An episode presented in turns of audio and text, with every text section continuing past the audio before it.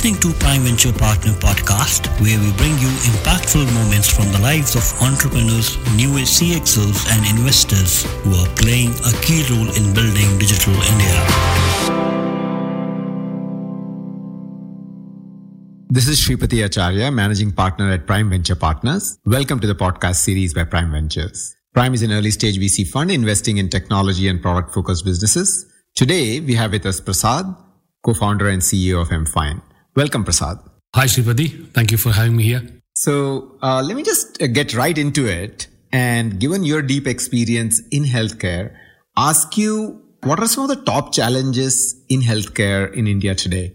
I think most of the metrics people know of healthcare system in India, if I have to describe it, very few doctors, one specialist doctor for 5,000 people, 75% of the doctor actually are in the reach of 25% of the geography. If you look at these problems, like also number of doctors added are very, very small number, just 600 cardiologists added over the last two decades for a people of 1.3 billion population in the country.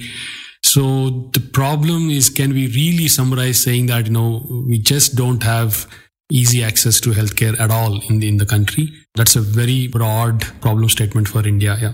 Is this something which is unique to India? This 600 cardiologists being added, and I don't even know how many are actually getting out of the system through retirement or whatever. So it's that's not even absolute number. So is that something which is unique to India, or has been faced other places as well? We have seen from a WHO standards, etc., we are far below in terms of number of doctors needed. Hundreds of thousands, and if not, uh, you know, a bit over a million doctors are needed over just next five years. If you really go by developed countries, in that sense, unique to India in terms of the population and the size and the diversity and the geographical spread of India. Similar problems exist in uh, parts of China, parts of Southeast Asia as well. But with the sheer size of the problem, I think India is very, very unique and uh, so far not really addressed yet. So clearly something which it appears tech would be well positioned to address. So uh, how has the health tech landscape evolved over the last five to seven years in India? Yeah, just a disclaimer, it's just my point of view. I, I think what uh, I have seen from health tech uh, evolution uh, in India is that it's somewhat driven by similar approaches what probably drove e-commerce in India or um, commerce in general in India over internet. It's mostly people have limited themselves, even though they're health tech companies, they have limited themselves to peripheries of healthcare delivery.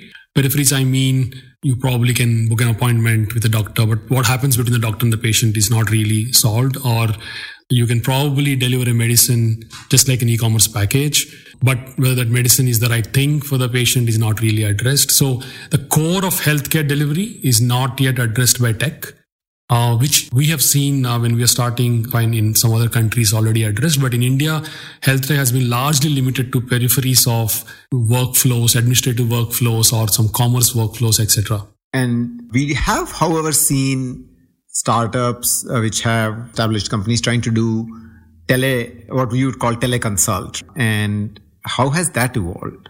I think our learning was that when we studied the market, healthcare is a sector where it needs as a basis of every interaction, uh, huge amounts of trust uh, from the patient side or from the consumer side in general speaking. Trust on the doctor, trust on the diagnosis process. Even medicines when they're delivered are they original are they good etc do i have a cheaper alternative? Is there an exploitation going on? There's a lot of doubts and anxiety on the patient side.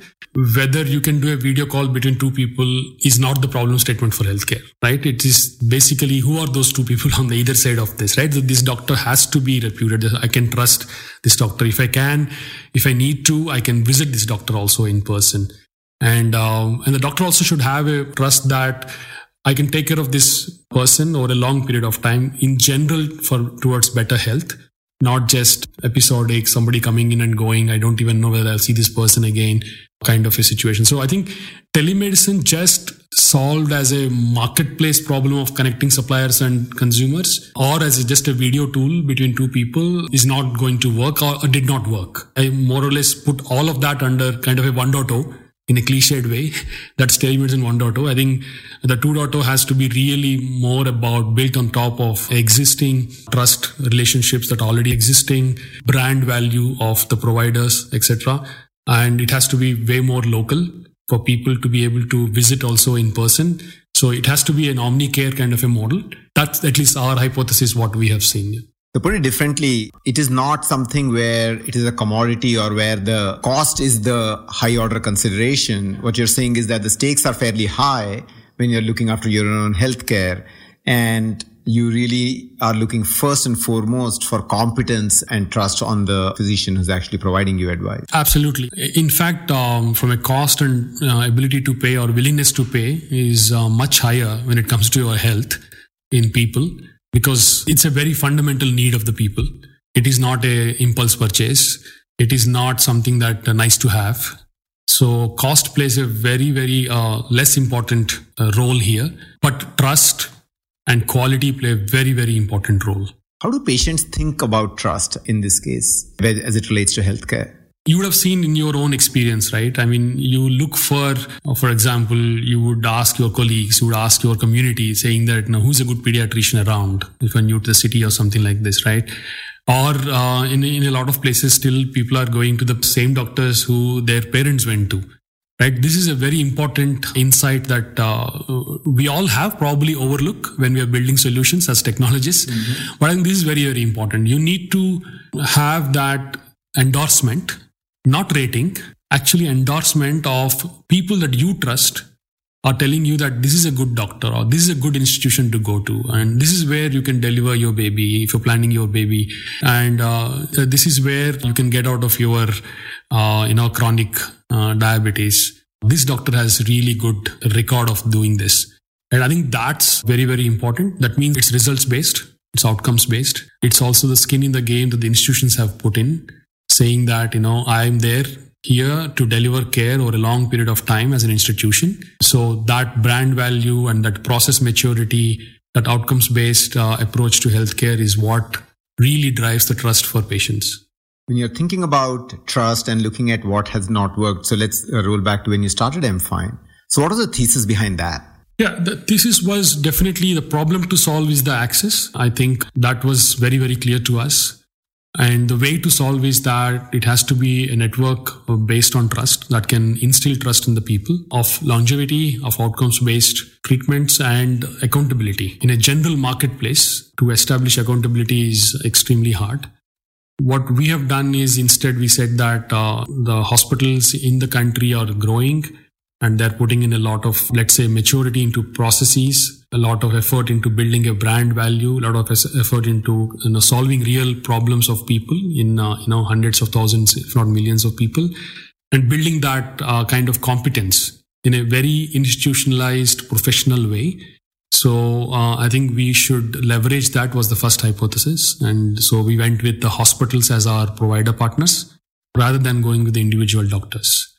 That really was a fundamentally different approach, what we've seen in the market, not for the heck of it, but also for the point of view that, you know, if trust is the real basis of healthcare transactions, this is the way to get the maximum trust. There are institutions of legacy, there are institutions of longevity, process maturity, and that's what will drive the trust. That's why our hypothesis. So just take us in, through an example, perhaps to clarify. So what would be user experience on MFine for if I'm a patient, I want to, I want to actually get uh, something looked at? Yeah, MFine for a patient is a virtual hospital right? It's a very large hospital on the cloud, if you like.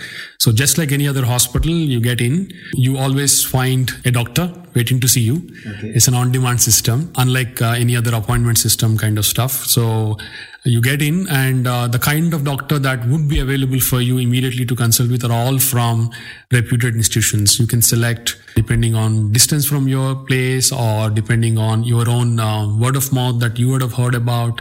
The doctors would be all from names like uh, Apollo, Cloud9, RxDx, Sunshine, KIMS in Hyderabad.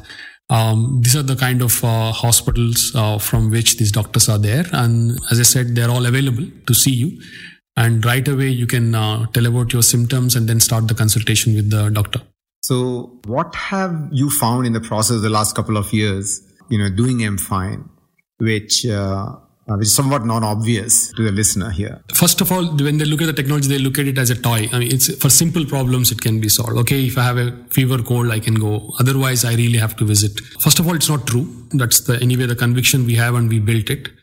And second of all, when you take this general perception over a large population and uh, you know which is actually having a steep access problem uh, you realize that this is not the real popular belief the access problem is so steep that uh, they don't worry about touch and feel and things like this etc at 8 o'clock in the night if you want to get to a doctor you need to get to a doctor. The only alternative is emergency room where you get a uh, resident doctor. But if you want to get a top, top specialist doctor there is uh, no option to say that or the luxury of saying that no i will wait sometimes for you know for the touch and feel of the doctor etc we still get a lot of questions how people can really talk to doctors over video, etc. But thousands of people are doing it every day on the platform. And this was very non-obvious initially. But now today, we also learned that across the spectrum of problems, when they have an access, they would use it and they would get benefit from it right? You know, we could not imagine, or anybody could not imagine that we would do cardiology cases on the platform. We would do orthopedic cases on the platform. You said orthopedic? Can you just expand on that? I mean, that's uh, yeah. So uh, yes, uh, absolutely. So, but uh, you know, there are people with chronic back pains. There are people with you know issues in the knees, issues in the you know young, old. They come and they use the video. They use the images Doctors are very creative. They send options of uh, images to choose from in terms of what kind of mm. postures they have, uh, pain, etc. So it's a very powerful medium of communication and uh, it simplifies access. So uh, everything else is taken care. of. Both patient and the doctor are getting creative. Once the uh, barrier of access is removed, they're really using it the platform to the hilt. So what happens if a doctor actually says that you need to come into the hospital, right? Because not all cases would uh, probably get resolved entirely right. virtually. Absolutely. So that's also another advantage of having this hospital network and a very thought through approach to what is the kind of choice we need to provide to the patient, right? So doctor can say, come and visit me after starting this treatment or come with some x-ray report or something like this. Usually we always present the doctors available in the locality in the order of the distance from you. So the patient also chooses the nearby doctor that gives him the comfort and trust. So they can visit the, the same hospital, same doctor, now in the physical OPD, outpatient department, and then the care continues. Whether you start online, go to offline, or start offline and go to online, the care continuum is there with all the records and everything else. All the records are there, all the data is there. You know, we didn't talk about the technology, but a lot of technology work is going on behind to make it very easy for the doctor and the patient to have a deeper analysis of the problem and you know, solve very quickly. Well, uh, let's touch upon technology a bit then. So, AI has been talked about a lot in healthcare when you look at uh, what's going on across the globe, the role of AI and how it's going to help, or in some cases, you know replace some of the treatments which are otherwise uh, happening offline. What is your view and where it is uh, proceeding? I think broadly first big step which is not very far off is that we will have a very powerful very knowledgeable extremely capable machine that can do diagnosis that can understand history of the patient in a very detailed way and uh, completely do differential diagnosis have uh, treatment plans ready can read x-ray reports or um, blood reports. And this is i think in my view short term. That is like next 3 to 4 years and most of the work that doctors do in terms of data collection and uh, analysis is going to be done by the machine and presented. And today uh, i would say um, to a large extent in some specialities and conditions on MFine, it's already happening, for example. Not to boast of MFine, but I'm saying that this is just getting mainstream very fast, right? Um, regular cases, basically, the machine can at least diagnose and suggest that to the doctor. Healthcare in general, if you speak, we still believe that model that even in the long term, it's kind of an assistive technology. AI as an assistant is a way more effective way to combine accuracy, scalability of the machine mm-hmm. and uh, intuition and creativity of the doctor. So that's the evolution we're also going towards. When you talk about trust, there's obviously no way you're going to trust a machine. yes, absolutely. Uh, absolutely. So that's also important that the machine is working in the background and the interaction is always between the humans. And uh, when um, the person is giving its symptoms. For example, on MFine, a person is giving his or her symptoms or uh, uploading reports, etc. Machine is concluding a lot of things out of this, but telling all that as an assistant, as a very reliable, accurate assistant to the doctor.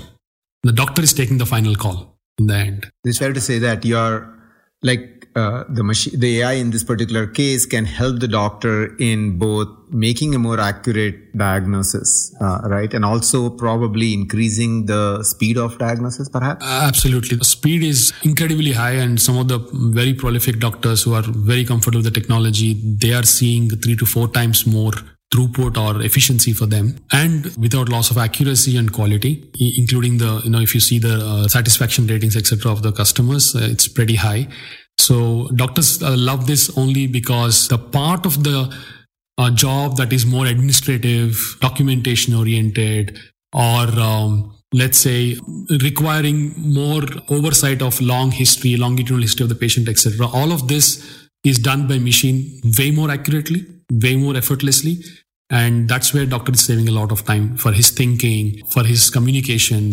A lot of treatment is also counseling. Uh, the doctors can really focus on just connecting with the patients, talking to them. We always say at MFine that care is more than cure.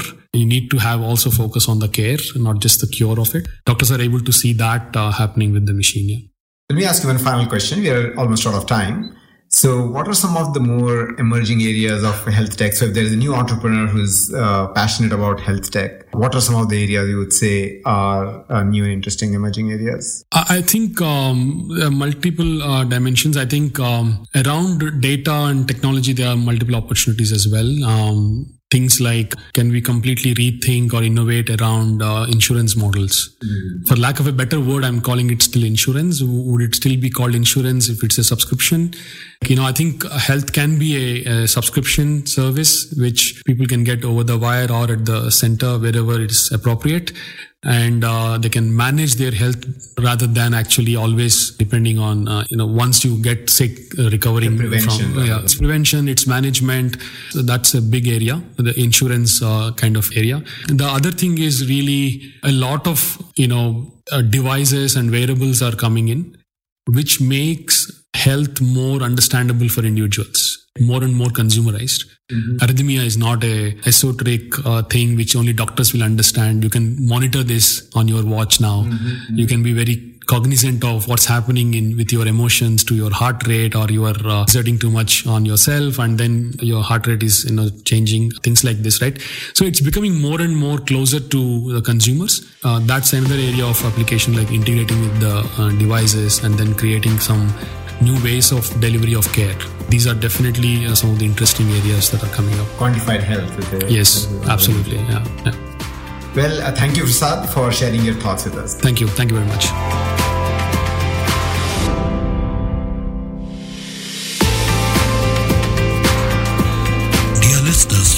So much for listening to this episode of Prime Venture Partners podcast. Don't forget to subscribe to this show so that you can stay updated with great conversations like these. You can share your feedback at our Twitter handle at the rate PrimeVP underscore in or leave your review on Apple Podcast or wherever you listen to the show from.